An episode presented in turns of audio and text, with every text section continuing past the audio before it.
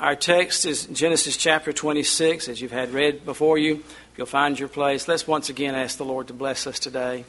Now, Lord, this is your word, and you have recorded it and left it for our learning and admonition, the things that were written aforetime. And so we rejoice in that. May we come seriously and soberly as we consider the decisions and actions of those who have gone before us, realizing that, Lord, we are not without excuse we have your insight and your word here. Lord, I pray that you would speak to those whose hearts may be hardened, who may be overwhelmed by their circumstances, others, some who are, Lord, in our midst who are in great grief, others who are at a crossroads in their lives. There are those who have never really seriously considered the claims of Christ and the authority of your word. And so we pray, Lord, that and we know that your word will do all that you've appointed for it to do, and we rest confidently in the sufficiency of the scriptures this morning. We do ask for blessing and help us to participate, to lay aside those things that would hinder and keep us from paying attention and listening with the inner heart and the inner man. We ask in Jesus' precious name, amen.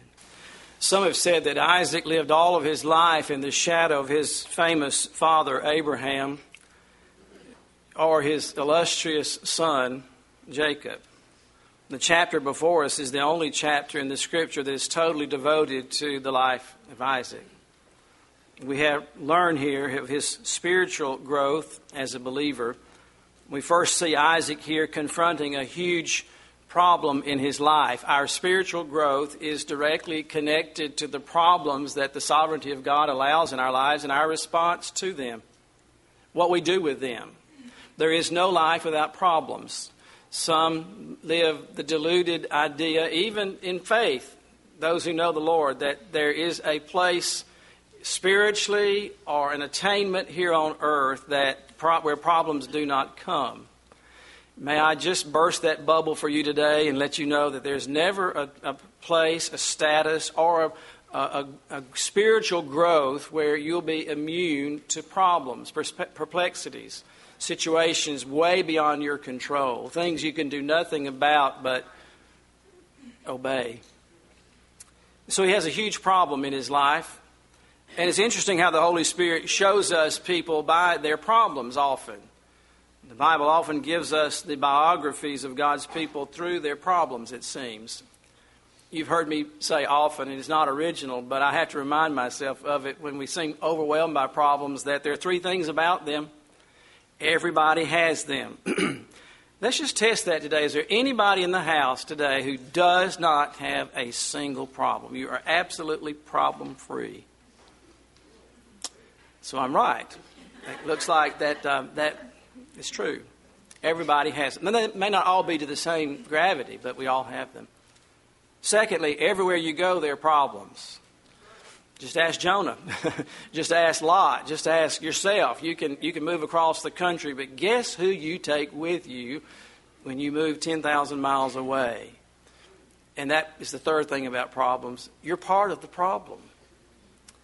We often say history repeats itself. And I'm sure as we make our journey through the Old Testament, you'll say, Pastor, it seems like we've just talked about this scripture before because, in a sense, we did. Abraham uh, committed this sin, this time of testing, and it seems like the same thing. So you're probably saying, What are you going to say differently about Isaac and this test of faith and lying about his wife than you did about his father Abraham? History does repeat itself.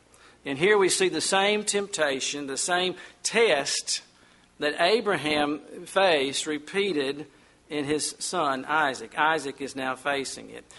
When you look at it, there, there, are not so many different kinds of problems. We could put them all into several, or just a few categories, really. And the Scripture does that. The Scripture tells us that our great enemies are the world, the flesh, and the devil. You can, you can categorize all the things that will happen to you as a believer, and one, the, the problem will come from one of those areas. And so there really is nothing new under the sun. These same temptations of the flesh and the tests that God allows are, are similar, though not identical, but similar in the lives of, of others.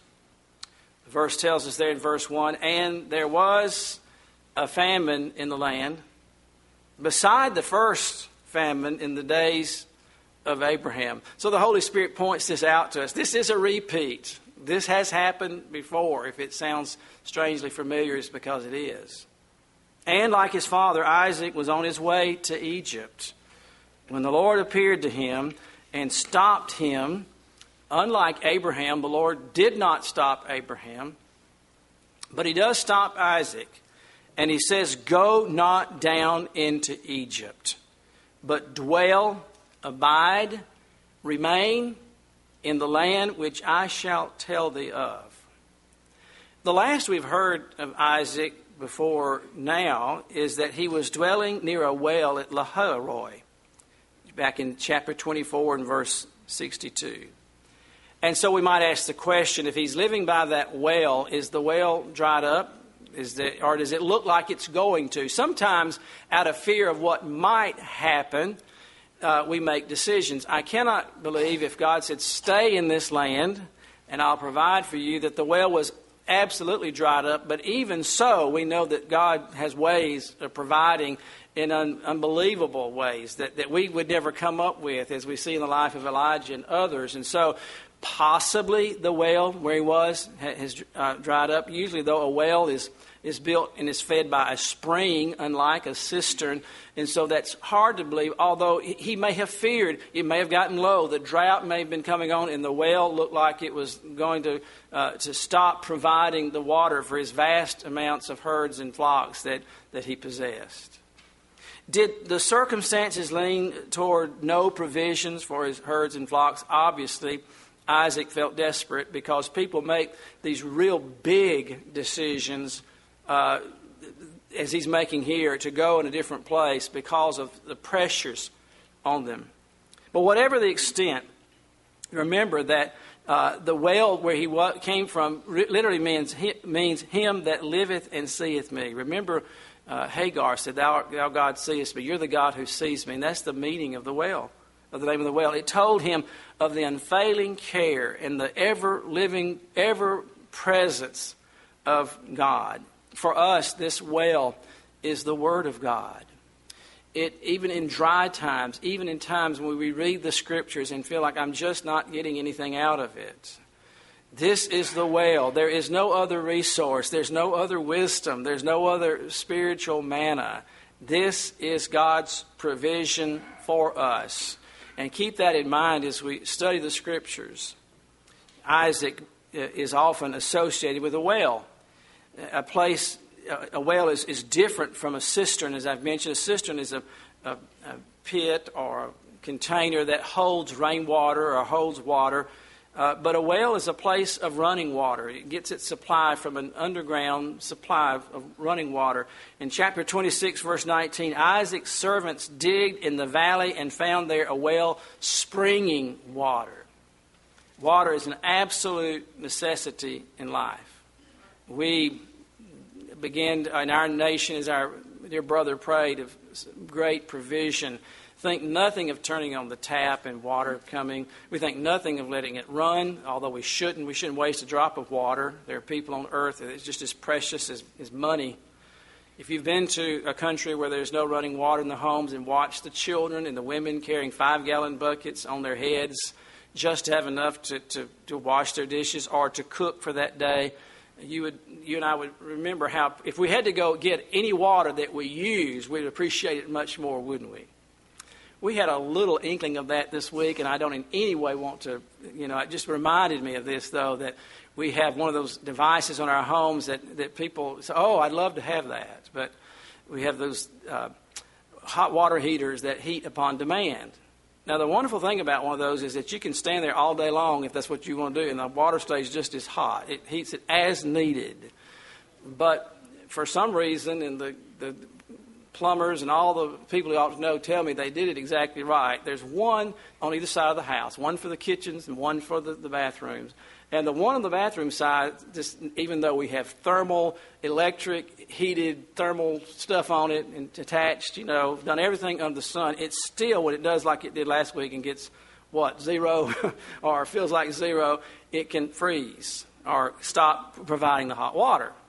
So while we had abundant hot water on the kitchen end of the house, where you really wanted it for in the morning to get ready to come. It was so. Here I go. Uh, uh, uh, the first morning, I didn't think we had hot water in either place, so I heated on the stove. You know, I, I just couldn't. I'll just be honest with you. I just could not take a cold bath. I just couldn't do that. I, I said I couldn't. I could. I didn't. I chose to, to heat and boil, and then the next morning, and then. But thankfully, it came back. But I remembered with each of those trips, several trips, you know, that you know this is this is a lot like work, isn't it? I mean, this is when Rebecca watered those camels. She really did something, didn't she? Going trip after trip after trip. But, but water is an absolute necessity of life, even uh, to the, the, the, luxurious part of our lives, the, the physical life as well as in the spiritual life. The first need of a believer is the living water, which is the Holy Spirit acting through the Word of God a, a plant without water will die, even if it is in rich soil where its roots are exposed to all the, the rich minerals and all that it needs. If the water does not transmit and feed those minerals to the roots and takes and goes up into the plant, the plant will absolutely wither and die. And so the question arises as we study Isaac's life. Why didn't Isaac stay by the well at Lahairoi? Why did he leave the place of blessing and provision and fellowship and at the command of the Lord? Why did he come to that point where he said, All right, I'm, I'm, I'm just through here. I'm giving it up. I'm going somewhere else? The answer is his circumstances, the famine that the Lord allowed in his life, became so big to him that nothing else, he couldn't see anything else.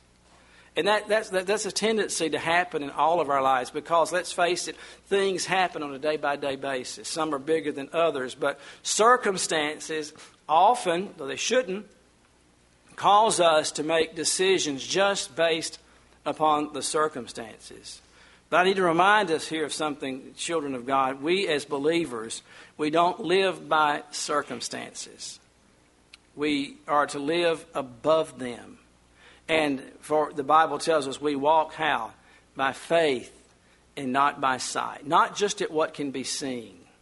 The, the just shall live by faith. Isaac, when tested, went unto Abimelech, king of the Philistines, unto Gerar.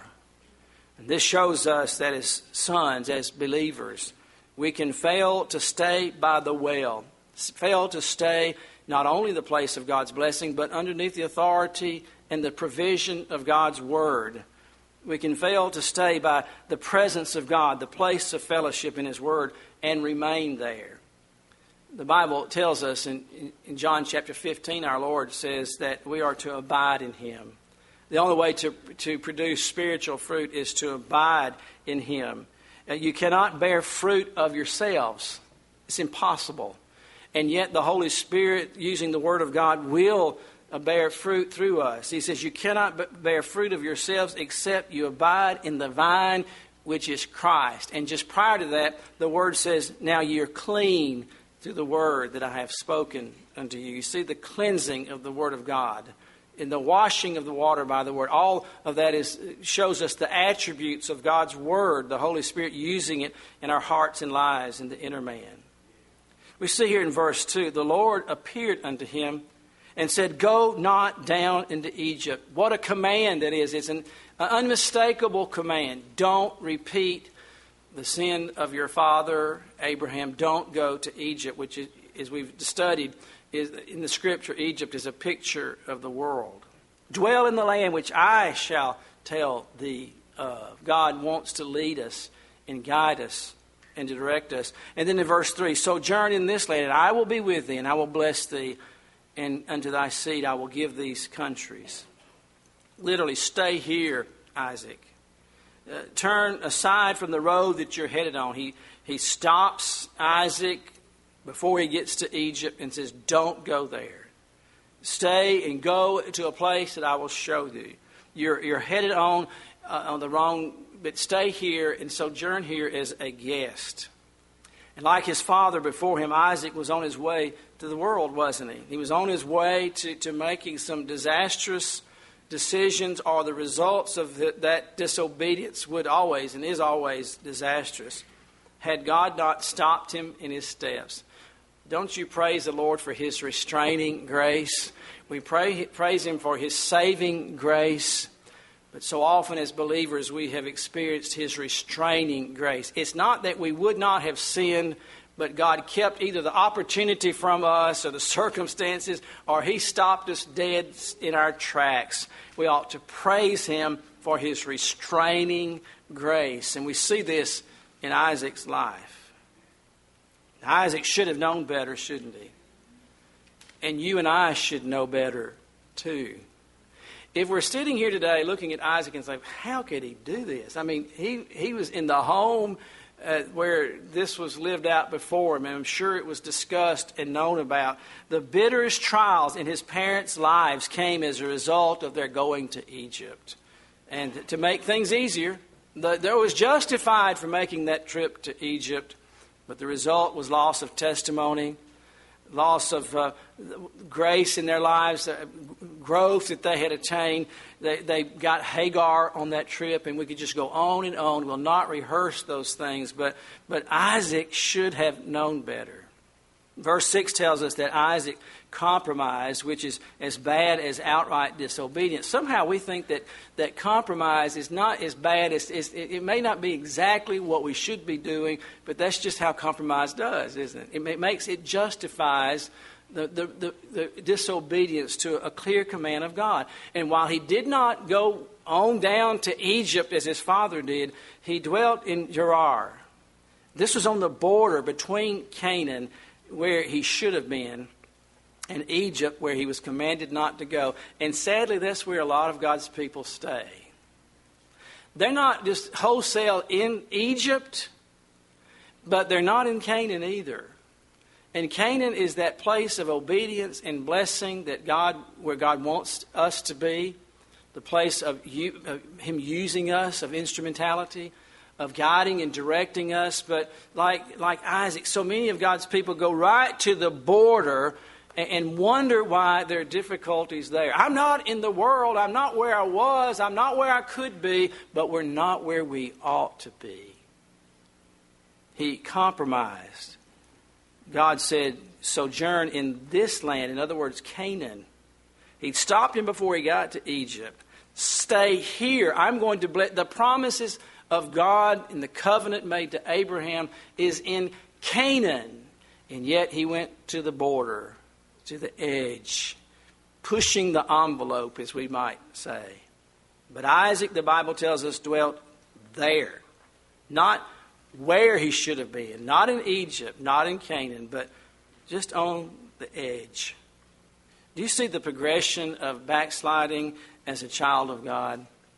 It begins with rationalization. I didn't cause these things. God, you're in charge of the weather. So we can even blame God for our circumstances in life. You made me like this. The wife, the woman thou gavest me. Adam said we can always.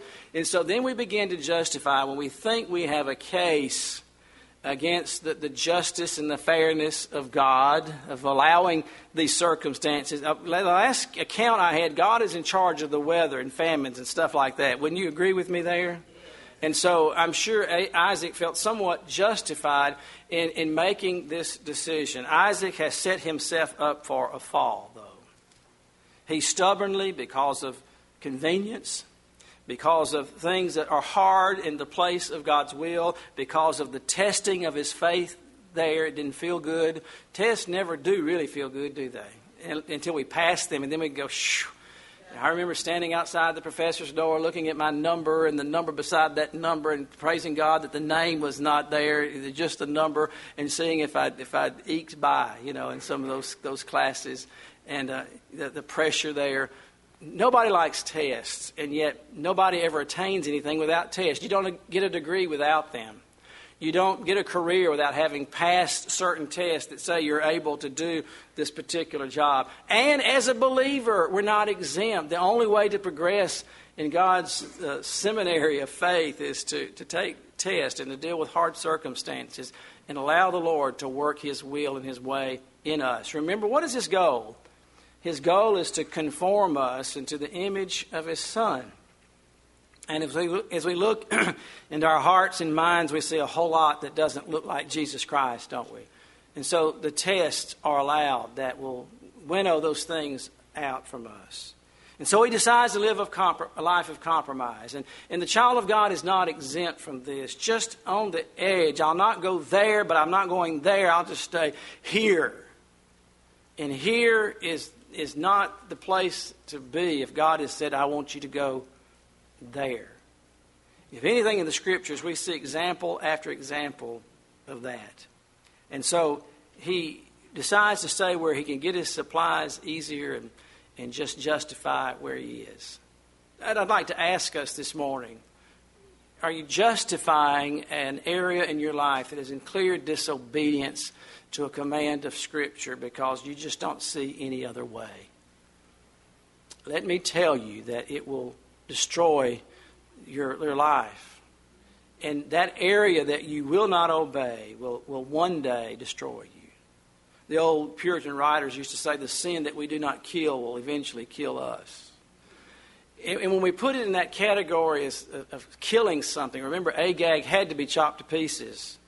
That was God's will. And that, that represents those giants, those sins in our lives that must be ruthlessly dealt with. And, you know, I often give that analogy of, of snakes. I mean, if, if there were snakes in your attic or in your basement, you just wouldn't say, Well, I got most of them, I think.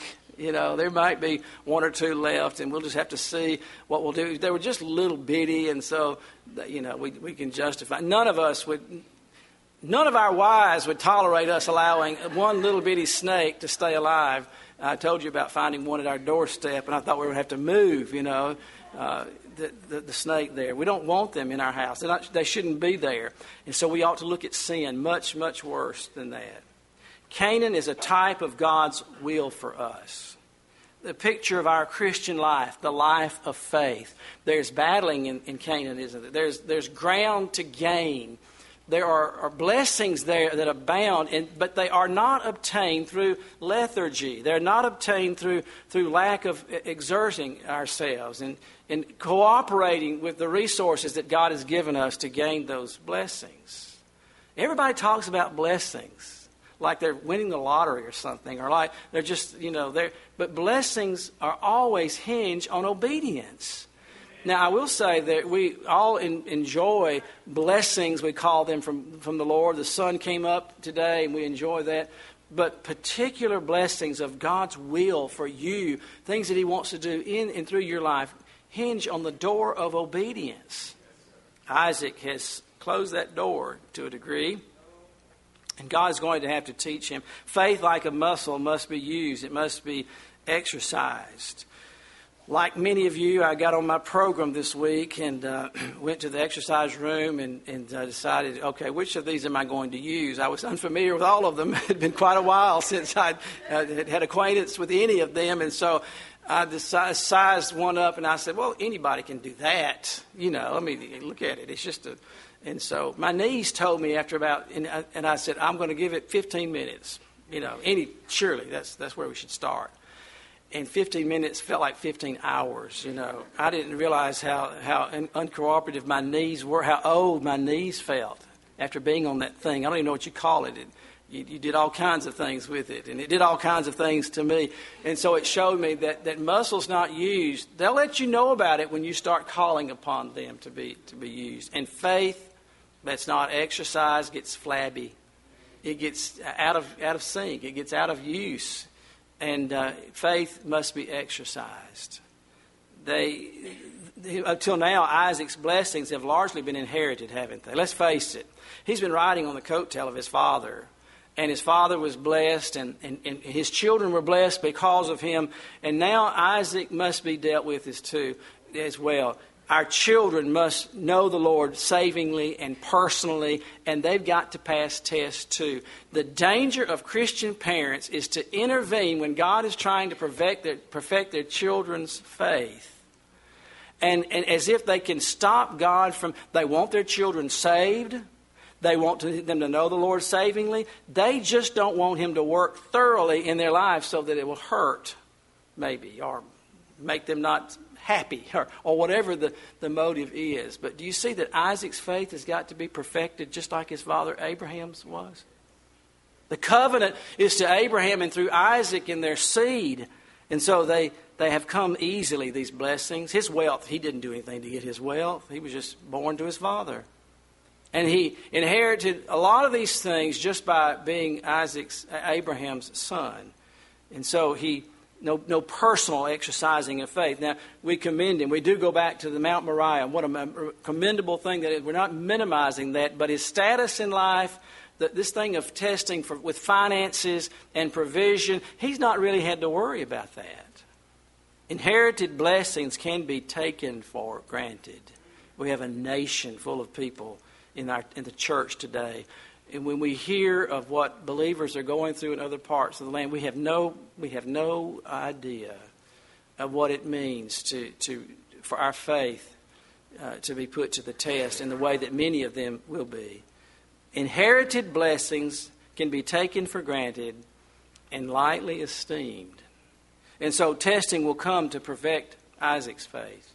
Isaac here is a type of the believer out of fellowship with Christ, away from the well, the place of sustenance and, and, and, and provision, feeding on God's word, outside of Canaan, which is God's perfect will for him, outside the will of God. What a dangerous, sad, dry place that is. It's worse, much worse than a physical famine of, of food the spiritual famine, as many of you can attest to, is worse than being without a job or having not met very much in the cupboard, the land of spiritual famine.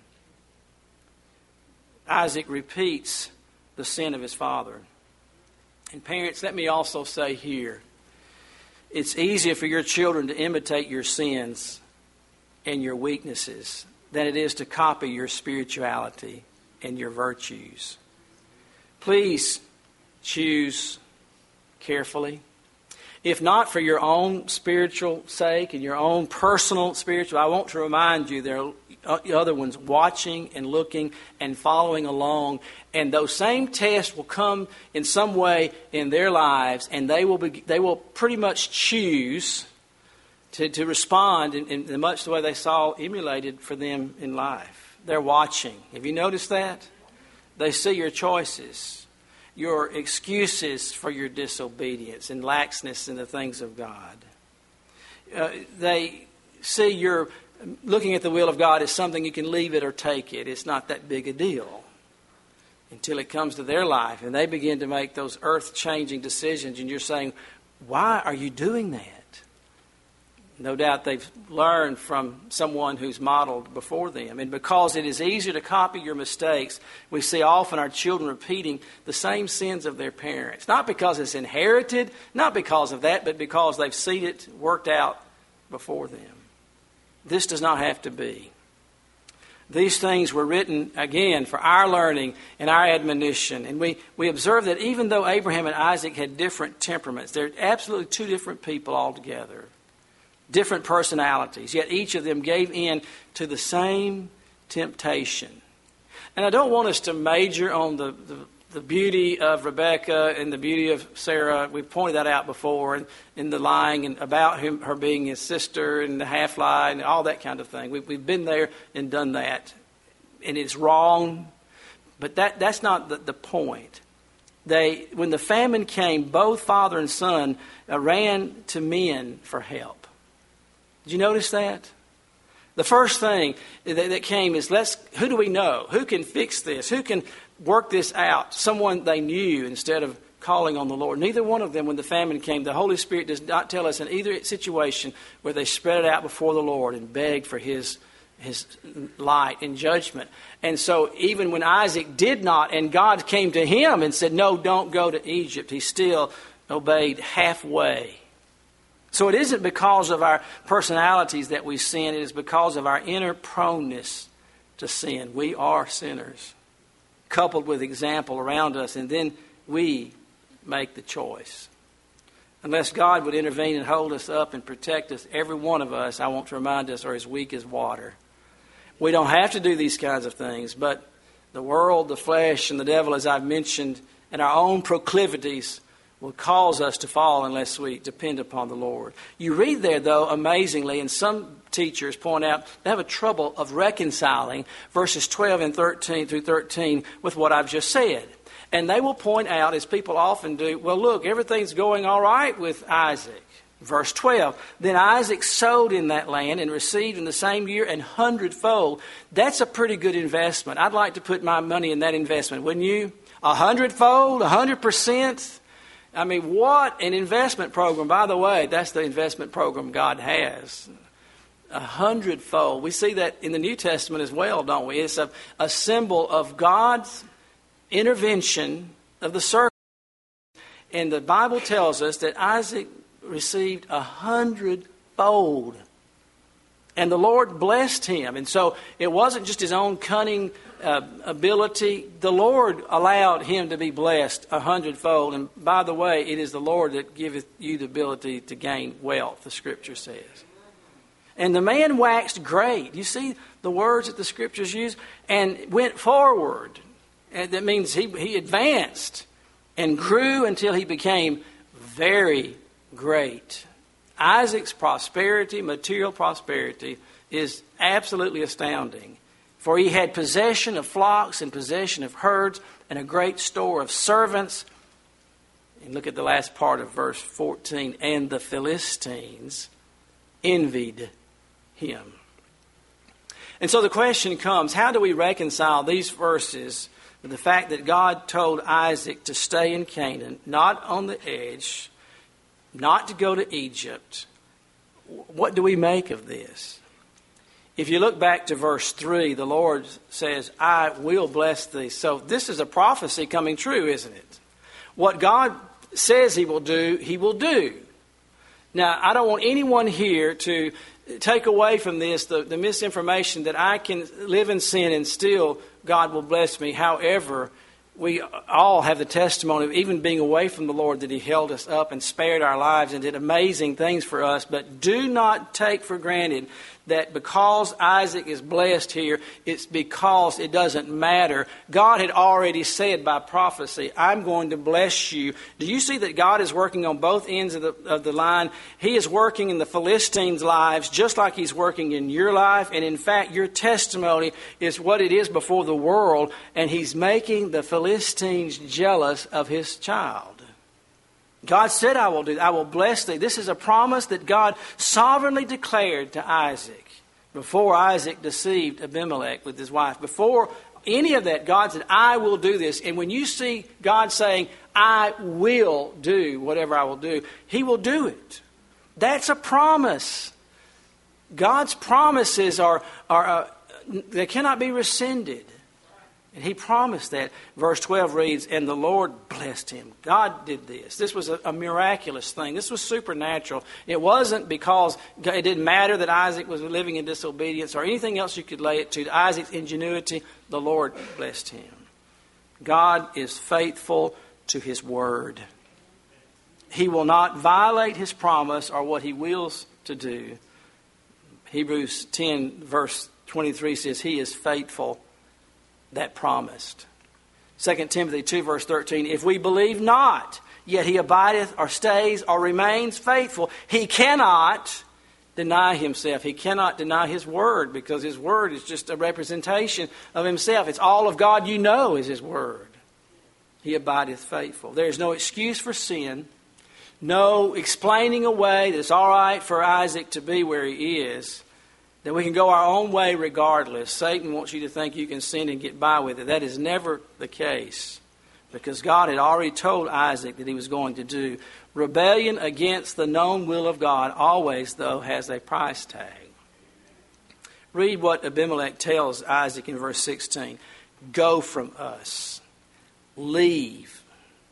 Isaac, though prospered and uh, becoming very great, was not a blessing to the people where he was living. And do you know that we're left here to glorify God and to be salt and light wherever we are? God didn't tell us to try to be salt. If you can work it in on your day, do the best you can to be, shine some little light where you are. You are the light of the world. You are salt. So, how salty is the place where you are? How much light is in the place where you live? This, this guy came to Isaac and said, Please leave. It, it, you just, just leave. Go from us, for thou art mightier than we. Here, God is speaking to Isaac through this pagan king. God speaks through his word primarily.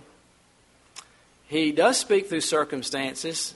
Circumstances can preach a sermon to us, can't they? And he often uses even those who are unsaved to speak to us. What a, what a tragedy that, that is that Abimelech has to tell Isaac, get where you need to be because we really don't want you here. Would you just go back to wherever it is you're supposed to be? We, we just would rather you not be here. Wasn't that God's will to start with? He didn't want Isaac there either. The only person that he didn't get the memo was Isaac. And now he gets it. We see there in verses 17 through 22 that even though God fulfilled his promise of blessing Isaac, Isaac is not spared strife. Problems with the herdsmen. He began to dig these wells, and guess what? They claimed them. He has to move again. And in his way, even though he digs these wells, and they're wonderful wells, they come along and say, These are ours. Thank you. Thank you for digging, digging the wells or, and stopping them up. And God will not let his people where he not be where he wants them to be. And I've already alluded to, to Jonah, to, to Peter, to Lot, countless others that he ultimately brought them home. 2 Peter 2, verse 9 says, The Lord knoweth how to deliver the godly out of temptations and to reserve the unjust. In verse 23, we see he went up from thence to Beersheba. All the names in the scripture are important, they're loaded with meaning. And Beersheba means the well of oath. God is bringing Isaac back to where he should have been and where he would have led him had Isaac listened. Years before, Abraham, his father, had made a covenant with the Philistines at Beersheba and had built an altar there. And there, Isaac himself had lived after the sacrifice on Mount Moriah. Isaac's return to Beersheba, his getting right with the Lord. This is a momentous event where he goes to where he should be, sets things right, Uh, repenting and restoring to his first love where he'd been in closest fellowship with God. There is the joy and the peace and the walking in obedience with the Lord at Beersheba. And so we see in verse 24, and the Lord appeared unto him the same night and said, I am the God of Abraham thy father. Fear not, for I am with thee, and will bless thee and multiply thy seed for my servant Abraham's sake. On the very night that Isaac goes to where he should be, the Lord comes to him and gives him this wonderful promise. First things first. Seek ye first the kingdom of God and his righteousness, and all these things shall be added to you. There was no mention of an altar at Gerar. The altar represents the spiritual life. If, if we followed you from Sunday to Sunday, would we see, observe anything about your spiritual life? This whole time that Isaac has been away, there's been no altar, no place of communion, no place of sacrifice. And Abimelech follows Isaac to Beersheba and says, We certainly saw that the Lord was with thee. And we said, Let there be now an oath betwixt us, even between us and thee, and let us make a covenant with thee. Because he is at peace with God. Now his enemies want to be at peace with him. Abimelech didn't say that until Isaac got right with the Lord. What was Abimelech's response? Go, leave, get away from us. Now he comes to Isaac that Isaac is right with the Lord and says, We know that, that God is with you. Proverbs 16:7 When a man's ways please the Lord, he maketh even his enemies to be at peace with him. The rest of the chapter tells us what Isaac did. He made a feast. We end, though, on a sad note. We will come back to the story that we looked at before his brother Esau. Remember the last verse of chapter 25 tells us Esau despised his birthright. The last verses of this next chapter says Esau was 40 years old, and he took to wife Judith, the daughter of Beeri of the Hittite, and Bashemath, the daughter of Elon the Hittite, which were a grief of mine unto Isaac and unto Rebekah. May the Lord bless His Word this Lord's Day. Our gracious Heavenly Father, the lessons that you've shown us here are many. Lord, I pray that those who are wrangling with some decisions or some areas in their life that you've clearly shown them that need to be dealt with. You have clearly spoken, and they have decided they will have their own way or try to halfway obey. Lord, by your Spirit and by your word, by your help, help us to be done with those areas. Lord, I realize they're complex and sometimes they're lifelong struggles. But by your grace and your resources, we can put off, mortify the members of our body, mortify the deeds of the flesh. May we render them inoperative, those that you said does not have power over us anyway. We are dead to sin. Lord, the circumstances are so pressing. There are those in such dire straits today. Oh, hear them. As they lift up their voices just now, hear them and show them and give them light from your word. There are others who are outside of Christ, Lord. They have never come to that place of absolute repentance and dependence upon you to save them. And Lord, your promises are so gracious. You said, Come now, let us reason together. Though your sins be as scarlet, they shall be as wool. Though they be red like crimson, they shall be as white as snow. Lord, you said, All that come unto you, come, all that labor and are heavy laden. And I pray that those who are under the weight of their sin, the sin of unbelief and of not making Christ their Lord, that you would come to them just now by faith. And Lord, may they tell you their need. May they surrender their wills to the, the Lordship of Jesus Christ. Oh, the Savior is at hand. He said, Where two or three are gathered in my name, there I am in the midst of them. And by His Spirit, His Word, He's here today. Have you come in faith to Christ, depending on His work and His work alone? Have you come to Christ? Oh Lord, give faith to believe. We pray that your word would accomplish all that you've appointed to in this day. We ask in Jesus' precious name. Amen.